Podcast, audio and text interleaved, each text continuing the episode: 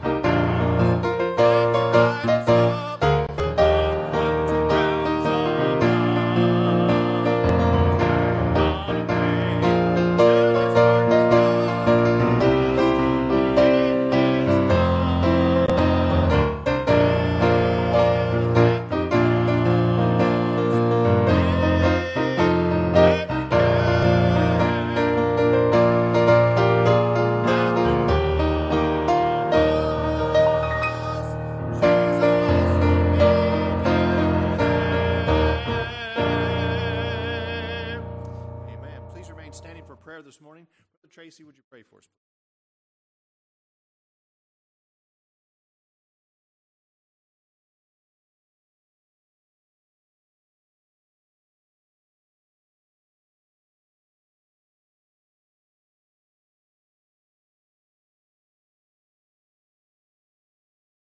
And thank you. You may be seated unless you celebrate a birthday and anniversary. We'd like to recognize you at this time. Well, good morning. We're excited to be here again uh, Sunday morning, and please be in prayer for Pastor as he's he, he ditched us. He's on vacation, uh, but he'll be back Tuesday, Lord willing, if they decide to come back. So uh, pray for him. Uh, we have a ladies' meeting uh, coming up October 19th at 6:30 p.m. Uh, it says we'll have soup, sandwiches, and salads. There's a sign-up sheet in the Facebook in the church Facebook group. If you have any questions, please see Miss Cindy Bloyer. Uh, we have Brother Joel Travis and his wife coming. They'll be with us on Wednesday, October 25th. And we will have a teen activity Friday, October 27th. It'll be an all nighter here at church. There'll be no cost. Please drop your kids off at 8 and pick them up at 8. And if you want to pick them up earlier than 8, like at 7 or 7.30, go for it. I'm totally for that. Um, we have a fall praise festival at uh, uh, Foster, Foster Farm. It'll be Saturday, October 28th. Dinner will be ready at 5 p.m. Um, there will be a sign up sheet in the foyer. Now, I don't think, is that, that's not Mexican time, 5 p.m., right? Okay. Because that usually means food won't start till 7, but this is actually at 5. Okay. And we have a teen fundraiser. Uh, there, we will host a lunch on October 29th to raise funds for youth camp, so there'll be more um, details for that, but there will be a sign up sheet on the back table in the foyer. Uh, just some prayer requests Pastor asked me to bring forward would be Miss Dixie Hope. She's having surgery on Monday, so we can have her in prayers, as well as Brother Jeff Beaver's dad. I guess they're moving him to a facility now, so we can go ahead and be in prayer for them, and uh, the Lord gives them wisdom and guidance through all that. So we'll just have another song, and then we'll be dismissed to our Sunday school classes. Brother Foster. Sing hymn number 323, More About Jesus. We'll sing the first and the last verses.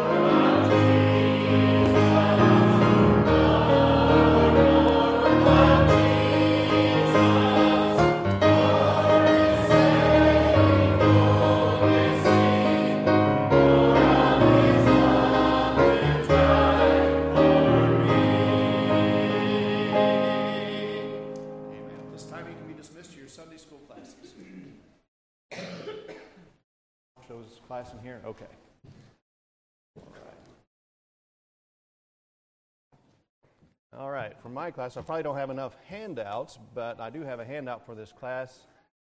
Um, James or Richard, can you grab those off the back table? We'll get those handed out.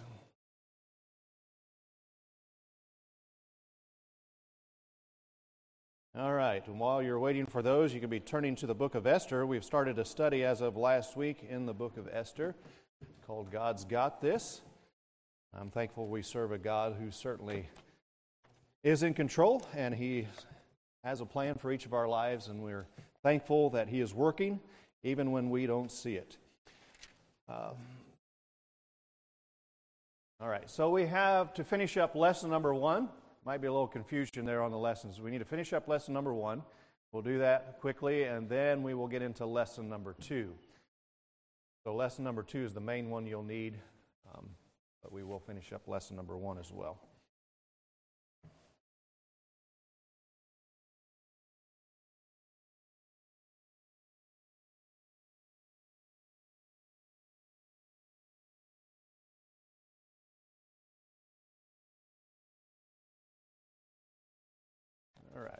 Everyone's got theirs now.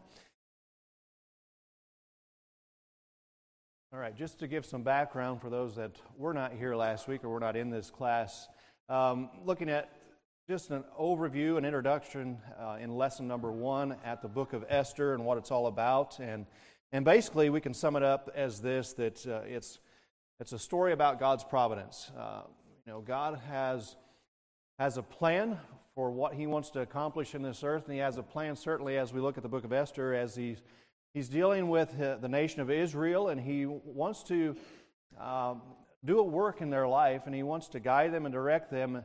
And there are times that we look in the Old Testament, and certainly from the Jews' perspective, they would they would ask the question, you know, well, has God forgotten us? Has God not leading us? And Certainly, this could have been a time during the book of Esther as we see uh, the events unfold where they could have asked those questions and wondered if God is truly working. And I'm thankful as we understand the story and we, we see the end of it that we know that God certainly was working and He was, had a plan all along. And, and it reminds us of this simple truth that we must have faith and trust in God knowing that He has a plan for us. And though we can't see into the future, we can't see what that plan looks like, we need to trust Him and follow Him to direct us in our life. So we looked at, at last week just quickly an overview of this, this book, and, and we would sum it up uh, this way in saying that the book of Esther, it's not really a story about Esther, not a story about the Jews, not a story about Mordecai. It's really a story about God. It's his story, and we looked at that, uh, and we can see that it reminds us that as we look at the Bible, as we look at anything that happens here on this earth, anything that happens to us, it's a result of his story. It is his story. He is the creator. He is the creator of the universe. He is the creator of us. And the, the book of Esther, we can see that this is his story. And it's a story of providence, as I already said. Uh, God sees in advance. He can he knows what's going to happen, and He is going to move in ways to make things happen in such a way that is in His divine will. Not only do we see that it's a story of providence, but I'm thankful that it was a story of grace. Now, I'll quickly get through these slides because we went through all those last week. We went through the, the history here of, of the rulers, and we, it brings us to the point where Ahasuerus, or otherwise known as Xerxes, is now reigning here in the Persian Empire. And he, this is a vast empire, and we're going to talk a little bit more about that as we get into lesson number two. But he's ruling now at the time of the book of Esther, and he's another wicked ruler. And we're, again, we're going to get into some of that as well. But I'm thankful in the midst of wickedness, there's a story of grace. And God's grace is certainly uh, relevant here in the story of Esther as he was gracious again towards the Jews. So, how did he show his grace to his people? Well, he showed it to them in his remembrance, grace in God's remembrance. Uh, surrounded by this Persian culture, many of the Jews in Shushan may have forgotten about their God, but God had not forgotten them. And I'm thankful today that He has not forgotten us as well. We have a lot that's going on in our culture and our society today that is against God, it's against biblical principles. But I'm thankful that we have a God who is still in control and he still remembers us. So we see grace in his remembrance, we see grace in God's purpose. And again, as I've said over and over, he's got a purpose and a plan for each of us. He had a purpose and a plan for the Jews that he was working here in the book of Esther. So this is his story. But then we see his focus on his saints. As I said before, the, the book of Esther is a story about God. Um, and specifically, as God is working through the lives of those that are captive of Israel. So, to fulfill God's plan here, his chastening work on Israel, God raised up Babylon and later conquered by Persia, and that's where it gets us to the point we're at now, the Persian Empire. Uh, so he raised them up as a punishment uh, for the nation of Israel for turning their back on God. So it doesn't mean he's he's turned his back on Israel, but he's trying to bring them to a place where they'll once again serve him and follow him and do those things that he desires them to do. So he's focusing on his saints and the committed of Israel. That brings us quickly then to the third point where we need to finish up lesson number one today, and that is his salvation. His salvation. So, as we look through the scripture, the, the thread that we see here is the, the story of God's redemptive work. And I'm thankful that God is a redeeming God. And you ought to be thankful today as well that He's a redeeming God. None of us are worthy of heaven, none of us are worthy of salvation, but God, in His great love for us, seeks to redeem us. And then, as we are saved and we seek to serve Him, we ought to be ever thankful for that. Also, when we find ourselves or a, a, brother or sister in Christ that has fallen into sin, what is the, the work of the, the saints? The saints then need to be praying and seeing that that person would be restored. See, God is a, a redeeming God, and He's a restoring God. That is His work, and that's what He desires in the midst of every sinful heart to redeem them, to restore them. First of all, for salvation. After salvation, if sin happens again, what's His work? To restore. And we ought to have the same attitude and the same mindset not to tear down, not to gossip, not to backbite, but to be praying that they would be restored to the fellowship of Christ. So we see his salvation is so uh, important in our lives, and we're so thankful for it. But the redemptive thread is seen all throughout Scripture. And in the story of Esther, we see God's redeeming power fully on display. So as we look, work through this, uh, this, these lessons over the next few weeks, we want to understand some things about it as we look more thoroughly at the various pieces to the plot of Esther's story. But in this introductory lesson, we'd see the big picture look at how God displayed his salvation through Esther. So we want to look at two different uh, aspects of this. First of all, specifically, we understand that in the story of Esther that this salvation was focused on the children of Israel. Mordecai uh, had taken a stand for God, and he, when he refused to bow down to God's enemy, Haman, or to worship another person. And we see this in Esther chapter 3, verses 1 and 2. It says, After these things did King Ahasuerus promote Haman to the son of Hammedatha the Agagite, and advanced him, and set his seat above all the princes that were with him. And all the king's servants that were in the king's gate bowed and reverenced Haman, for the king had so commanded concerning him. But Mordecai bowed not nor did him reverence. Now, you understand the story, and you know that this stirred up much indignation in the heart of Haman against Mordecai and his refusal to bow. So, as a result, Haman then was determined not just to kill Mordecai, but all of the Jews. And then he plotted to have Mordecai die a public humiliating death on the gallows that Haman built specifically for this purpose. Yet we understand there's an amazing plot, twist here as, as God's uh, providential irony takes place. The king ultimately promoted Mordecai to Haman's position and sentenced Haman to die the death that he had prepared for Mordecai. And we'll get into more of that later on in the lessons, and we, we see how the, the things twist and God begins to work things out for His purpose and His will. So, as we look at Mordecai and Esther, um, and they proposed a plan that ultimately saved the Jews from the genocide of Haman's plan. So, who was it that protected Mordecai? Who was it that uh, devised all of this, if you will? Well, we understand it to be God. God protected Mordecai, and it was God who promoted Esther to be queen, and God had a plan the whole time to save the Jews from Haman. He places his people in the right place at the right time to bring about his purpose. So in this case, it brought about salvation for the Jews in the, in the, by the means of saving them from genocide by Haman's evil plan.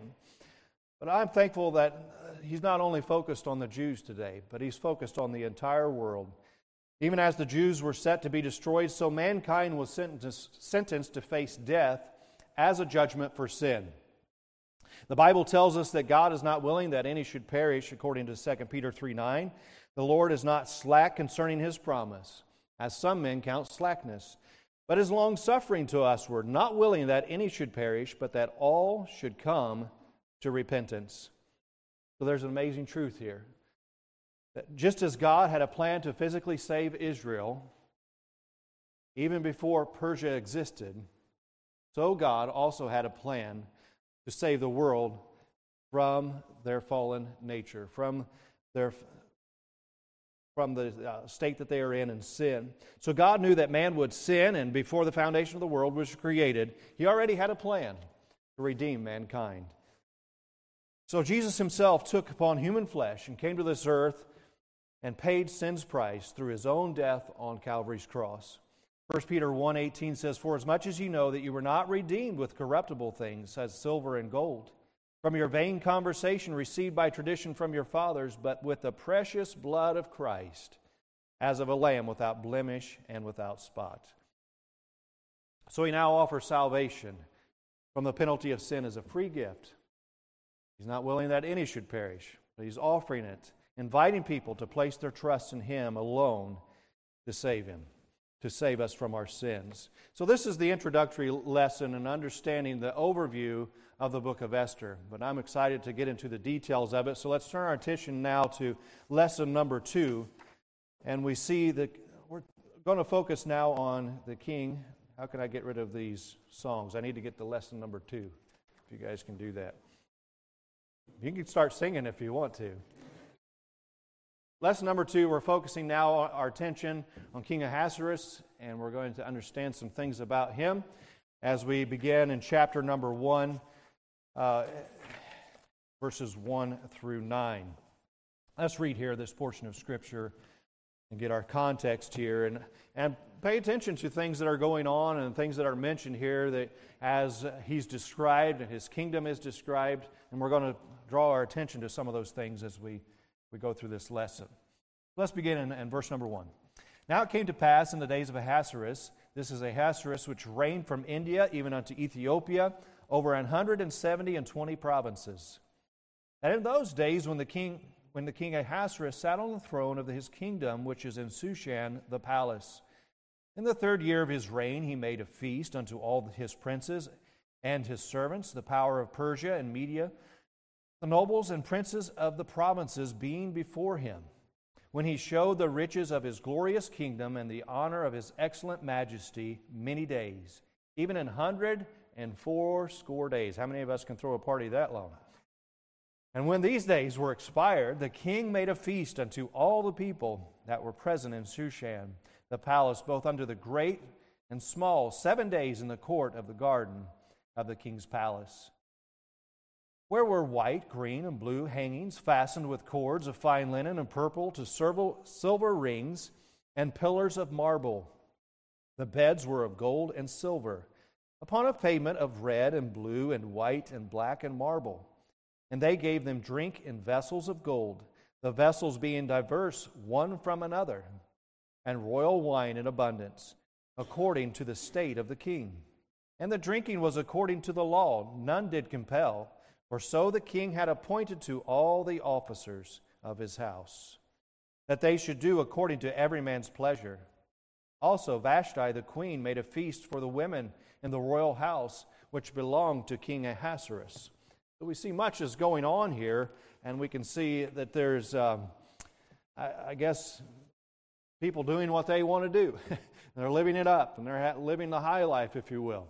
Uh, so, as we turn our attention here and understanding, again, the focus of this, this book is showing us God's story, His providence, and we understand what that word providence means. It means that He sees before, He can see into the future, so He understands what His plan is, and He's going to work to bring about that plan.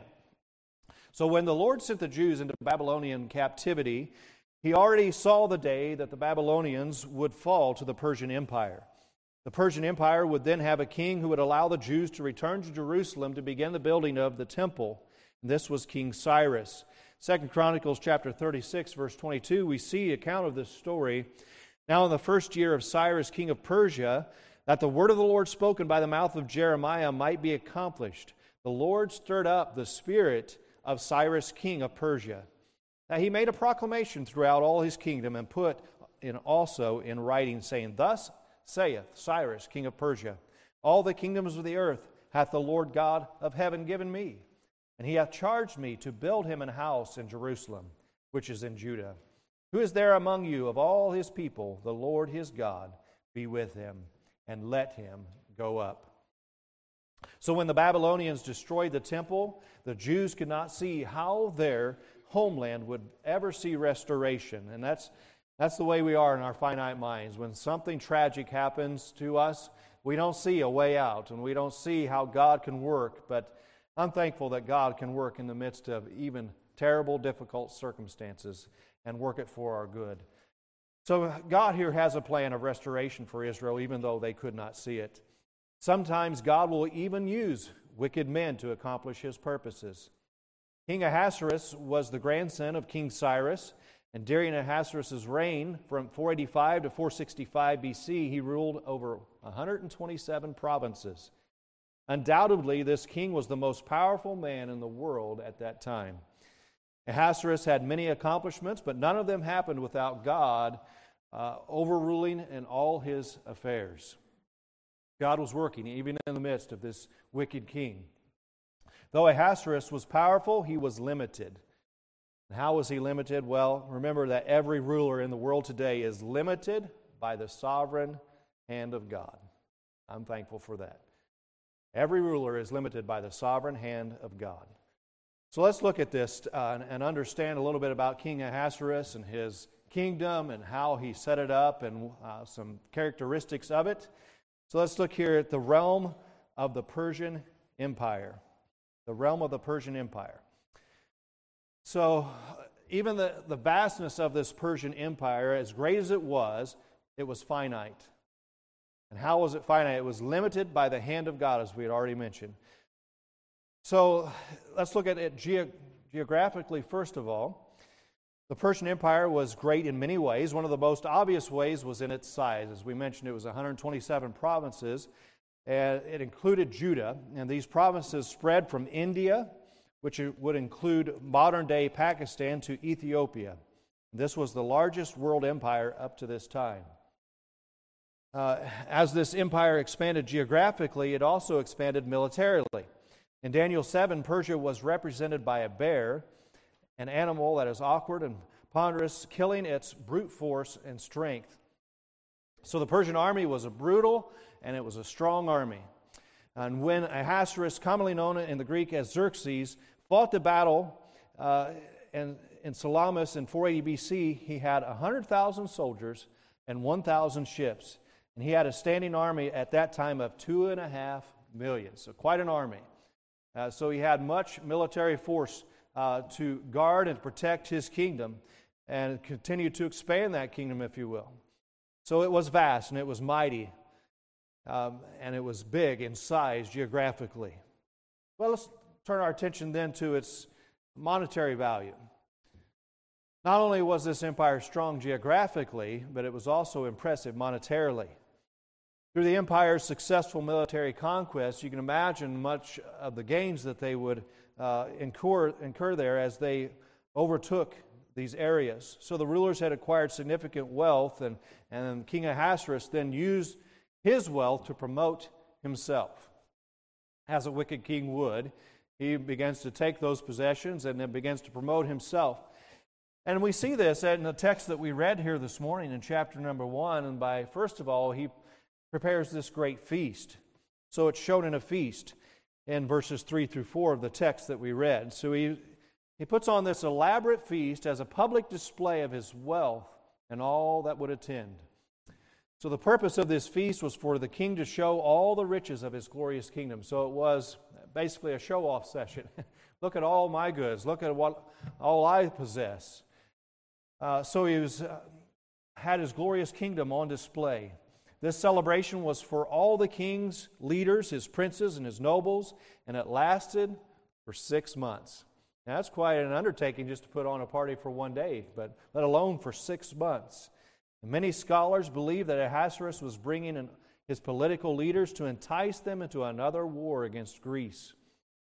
We learn from this ordeal that there are times someone offers a gift or a meal just for personal gain.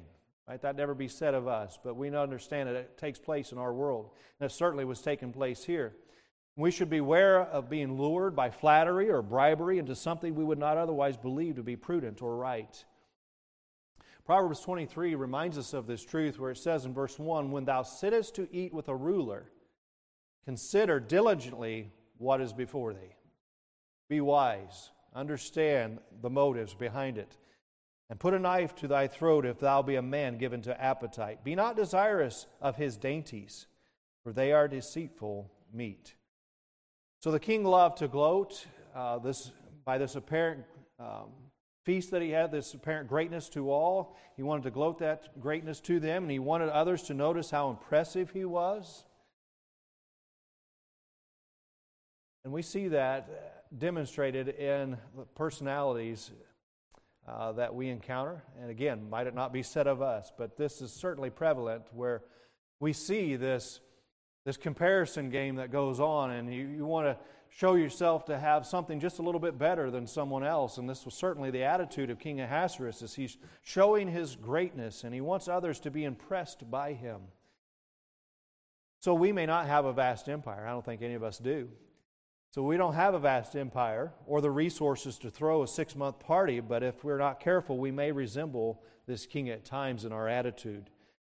We are prone to desire attention and honor, and lack of recognition often angers us and may cause us to become resentful and bitter. Again, we must understand as a child of God, it's not about us, it's about Him. And our lives ought to be a reflection of Him and pointing others to Him that they might know Him as their personal Savior. So at this feast, we see the worst of the flesh. This was a party for the king to show off his power. So the money was seen in the feast and the ability to put on this six month uh, feast and this, this party. But it's also shown in the material possessions. If you paid attention to this as we read through the text, verse 6 and 7 speaks of it specifically as we see the possessions uh, in this kingdom. Uh, notice uh, the different colors that were used to decorate the palace. And as it says here in verse 6, where were white, green, and blue hangings fastened with cords of fine linen and purple to silver rings and pillars of marble. The beds were of gold and silver upon a pavement of red and blue and white and black and marble. And they gave them drink in vessels of gold, the vessels being diverse, one from another. Not one cup was the same. And royal wine in abundance, according to the state of the king. So the palace at Shushan was undoubtedly unique. Archaeological studies done there have verified its extravagance. There was ivory imported from Ethiopia and India, adorned in this structure. The blue and white shouted of the king's royal status to all attending the banquet. Outside the palace, observers could see the glistening of this building even from a distance. Inside this palatial structure, the king had three separate banquets one for the key military leaders and officers, and one was for the men of Shushan, and one was for the women. All of these facts point to this uh, truth an understanding that this king was very wealthy. This monarchy had attained many precious metals and resources from the vast regions of the conquered territories. His banquet, his possessions, boasted of his wealth to all present at this banquet.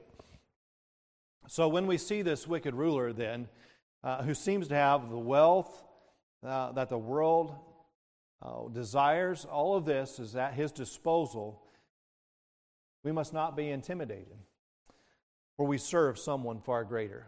And as we live in this world and this culture today, and uh, there are there are many who are turning against Christianity and the Bible truths that we hold dear to. Don't be discouraged. Don't be intimidated. We still serve a God who is in control and he rules over all. And Ahasuerus was a wealthy military leader. There's no doubt about it, but he was not a threat. Get this, he was not a threat to the plans of God. Might I say, any person in power today, whether it be in the United States or around the world, is not a threat to our Almighty God. God knew all along how he would use King Ahasuerus in the bigger sequence of the story that he had planned for Israel. So we see this kingdom, it's analyzed geographically, it's analyzed monetarily, but let's also look at it analyzed prophetically. There's a picture of the, the palace. But analyzed prophetically. As noted earlier, during the Babylonian Empire, Daniel had prophesied that Persia would rise up as a great bear. And if you've done a study in the book of Daniel, you see that in chapter 7 and verse 5, where he says, And behold, another beast a second, like to a bear, and it raised up itself on one side, and it had three ribs in the mouth of it, between the teeth of it. And they said thus unto it, Arise, devour much flesh. So this is the, the second empire that will rise. We have the Babylonian Empire, and then we have the Persian Empire as the, the second empire that Daniel sees. And Ahasuerus may have thought that no one was greater than he was. As he looks around all the kingdoms, he sees that his is the greatest, his is the biggest, and his has the most money, and his has the biggest military. God was using Ahasuerus to accomplish his purposes. Isn't that amazing that God can work in the midst of wickedness? But understand this that's, that's what he has to work with here on this earth is wickedness. It's all around us. Matter of fact, we were born with it. So he has to work in the midst of sin. And he has to, to bring a means of an opportunity for salvation through Jesus Christ, an opportunity to work through then the saved individuals to perform his will, and he also works in the lives of unsaved to perform his will. It's amazing what God can do. Though this king had become the most powerful human being on the planet, it was not without the Lord's sanctioning. The Lord was the one who allowed him to ascend to the throne, and the Lord was the one who fully intended to bring him down. So God knew all along what his plan was. So we see in the, in the realm of prophecy, where King Ahasuerus is right now, he doesn't see what's going to, about to happen to him. He doesn't see how God's going to work in the midst of his kingdom to bring about salvation for the children of Israel. Not only do we see it prophetically, but we see it analyzed scripturally. The Bible has much to say about rulers who reject God and in any conflict of God versus man, who wins? Well, God always wins. God is always the winner. For instance, consider these people in the Bible who learned that God is stronger than their greatest intentions. Pharaoh had to learn this lesson in Egypt as God proved his might through the 10 plagues and then drowning Pharaoh's army in the Red Sea. Nebuchadnezzar, he had to learn this lesson as well in Babylon when he was humbled from his pride and driven away from the men of his kingdom to live with the animals and to eat the grass. Belshazzar learned this lesson at his blasphemous banquet when he saw the finger of God writing on the wall. I would like to have been there for that story and seen that happen and see the look on his face as God was writing on the wall. Sennacherib learned this is at the gates of Jerusalem. Learned this lesson at the gates of Jerusalem when the angel of the Lord smote his 185,000 troops just by his presence, just by showing up. Herod Agrippa I learned this as he was dying, being eaten by worms after receiving glory that belonged to God. So there were many in the Bible that learned this lesson that God always wins. And when this life is done, when this world is done, know this that God comes out victorious. God is the winner. And if we're on His side and if we're saved by the grace of God, we are victorious as well. And as we analyze Ahasuerus scripturally, we recognize that he did not submit himself to the authority of God. He was uh, in no ways in submission to God. He thought he was the ultimate authority, and his pride would eventually bring his downfall.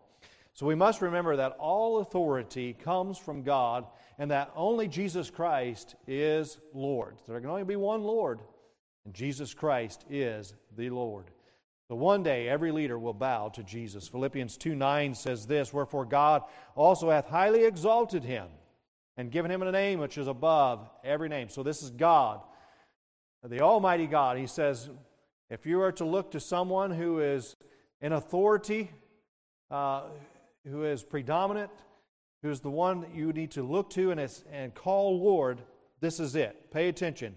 That the name of Jesus, every knee should bow, of things in heaven and things in earth and things under the earth, and that every tongue should confess that Jesus Christ is Lord to the glory of God the Father.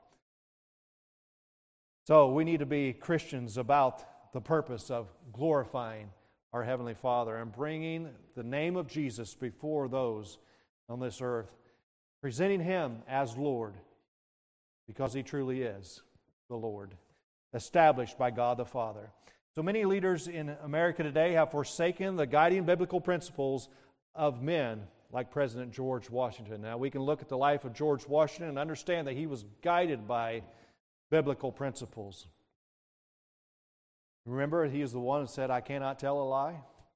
Uh, he understood that it was a sin to tell a lie, and he took it to heart, and he, he wanted to be honest. And so he said this in his Thanksgiving proclamation in 1789. It says this Whereas it is the duty of all nations to acknowledge the providence of Almighty God, to obey his will, to be grateful for his benefits, and humbly to implore his protection and favor, pragmatism, rather than conviction, is often the lamp that guides many modern politicians. I'd like to go back and be under President George Washington, wouldn't you? A man who was guided by biblical truth, guided by Scripture, and he allowed that then uh, to help him and aid him in making the decisions for this country. Boy, we need we need leaders like that today.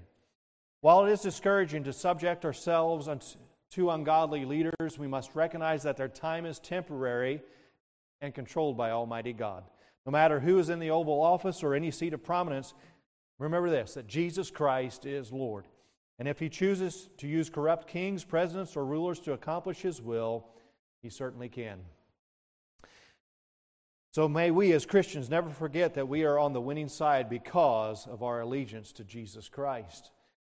So the Persian power was vast, but the power of God has no limits. So there was limitation on the Persian Empire. Again, only 127 provinces, only had a certain amount of money, only had a certain amount of military power. But God is the ruler of the universe. He has all power. He has everything at his beckoning call, whatever he would need. So I think it would do us well to put our faith and trust in him and allow him to guide our lives. So the realm of the Persian Empire is vast. Let's look then uh, more specifically at the king. We understand that he was a wicked ruler, and King Ahasuerus uh, was a wicked ruler because he had a wicked heart. That's no great statement there. Because of the wickedness in his heart, then he ruled wickedly. Notice that the story of Esther, what it reveals about his heart as we continue reading in verse 10 of chapter 1, says this On the seventh day, when the heart of the king was merry with wine, he commanded Mehuman, Biztha, Harbona, Bigtha, and Abagtha, Abagtha, Abagtha, some good names here, Zethar and Carcass. I'd like to be named Carcass the seven chamberlains that served in the presence of Ahasuerus the king, to bring Vashti the queen before the king. Now understand, he's drunk with wine. so he's going to make some decisions here in this state. So verse 11 says, To bring Vashti the queen before the king with the royal, crown royal, to show the people and the princes her beauty, for she was fair to look upon. So we already revealed some things about King Ahasuerus. He was prideful, he was boastful, and he liked to show off what he had.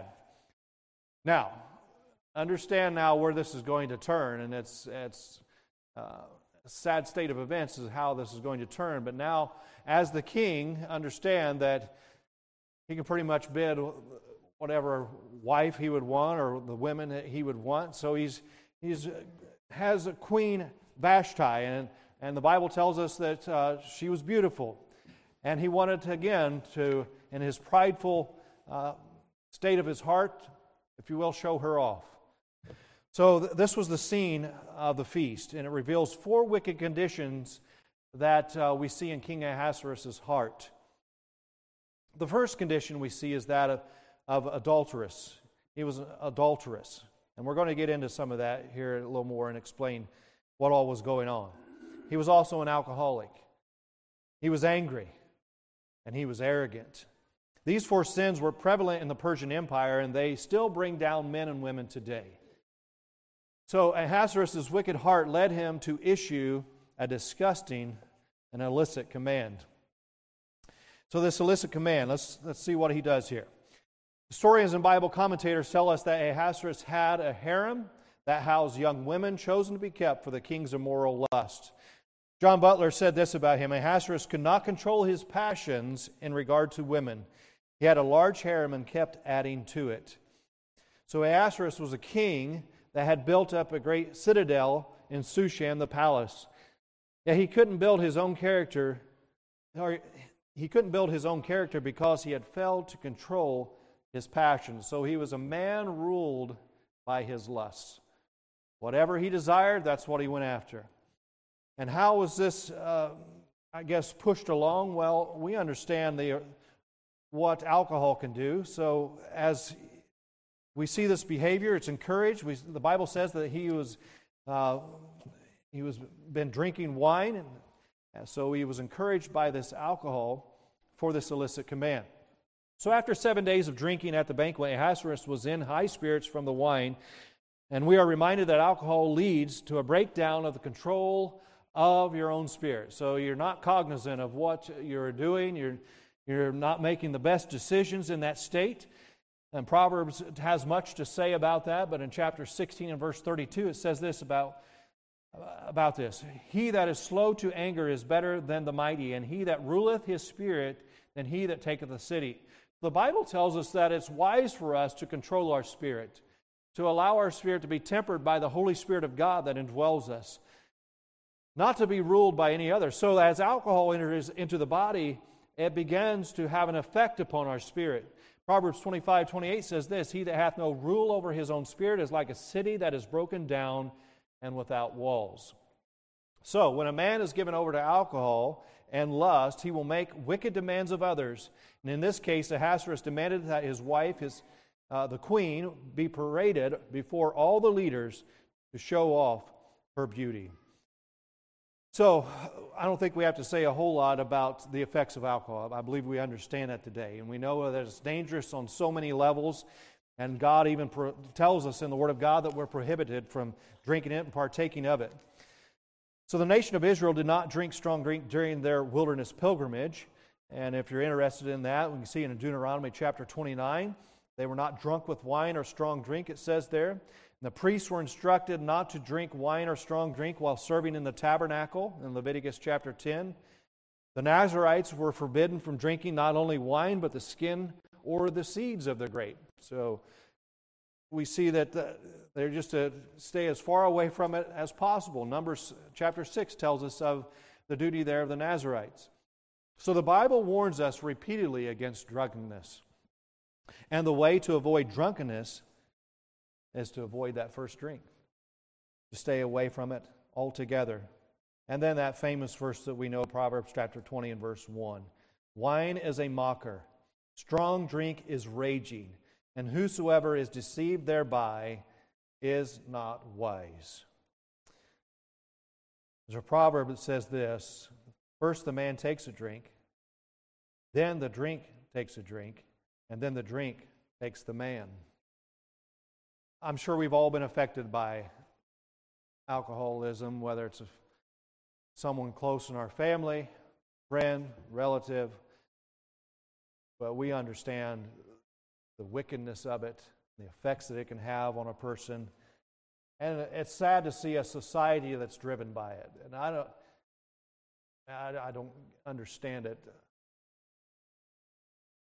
Even in the business realm, you know, it, the hype about it, I don't understand it all. But they get hyped up about, oh, let's go out drinking and all these things. But uh, I don't understand why they would want the effects of it. But that's the way sin is, and that's the way the wicked heart is. Um, but as Christians, we ought to understand what the Bible says about it and take a firm stand against it and, and not be a part of it. And we, we see how uh, this affected King Ahasuerus and the, and the decisions that he was making and what he's getting ready to do here with Queen Vashti. So the consumption of alcohol brings thoughts, actions, and habits that in the right state of mind you don't want to have. Proverbs 21:17 says, He that loveth pleasure shall be a poor man, he that loveth wine and oil shall not be rich.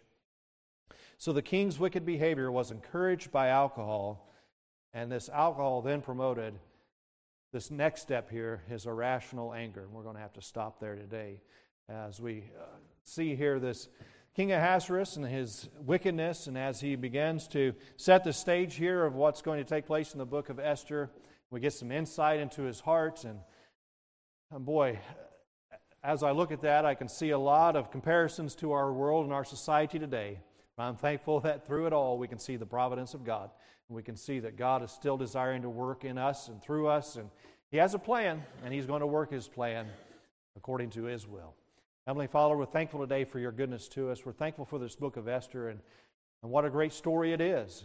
And Father, how uh, we can fully Put our faith and trust in you, knowing that, uh, Father, you will work things for good to them, or the called to according to uh, your will and to your plan, Father, for your purpose. I pray that you would just work in our lives. Help us to be faithful in our service to you, faithful to follow you, faithful to proclaim the name of Jesus Christ as our Lord, that the world might see and know and understand their need of salvation. Father, I pray now for the service to follow. I pray that you'd speak through uh, Brother Leva as he brings the message. I pray that you speak to our hearts. Father, I thank you and praise you for what you've done and what you're going to do in Jesus' name. Amen. Thank you for your kind attention. We'll meet right back in here at 1030.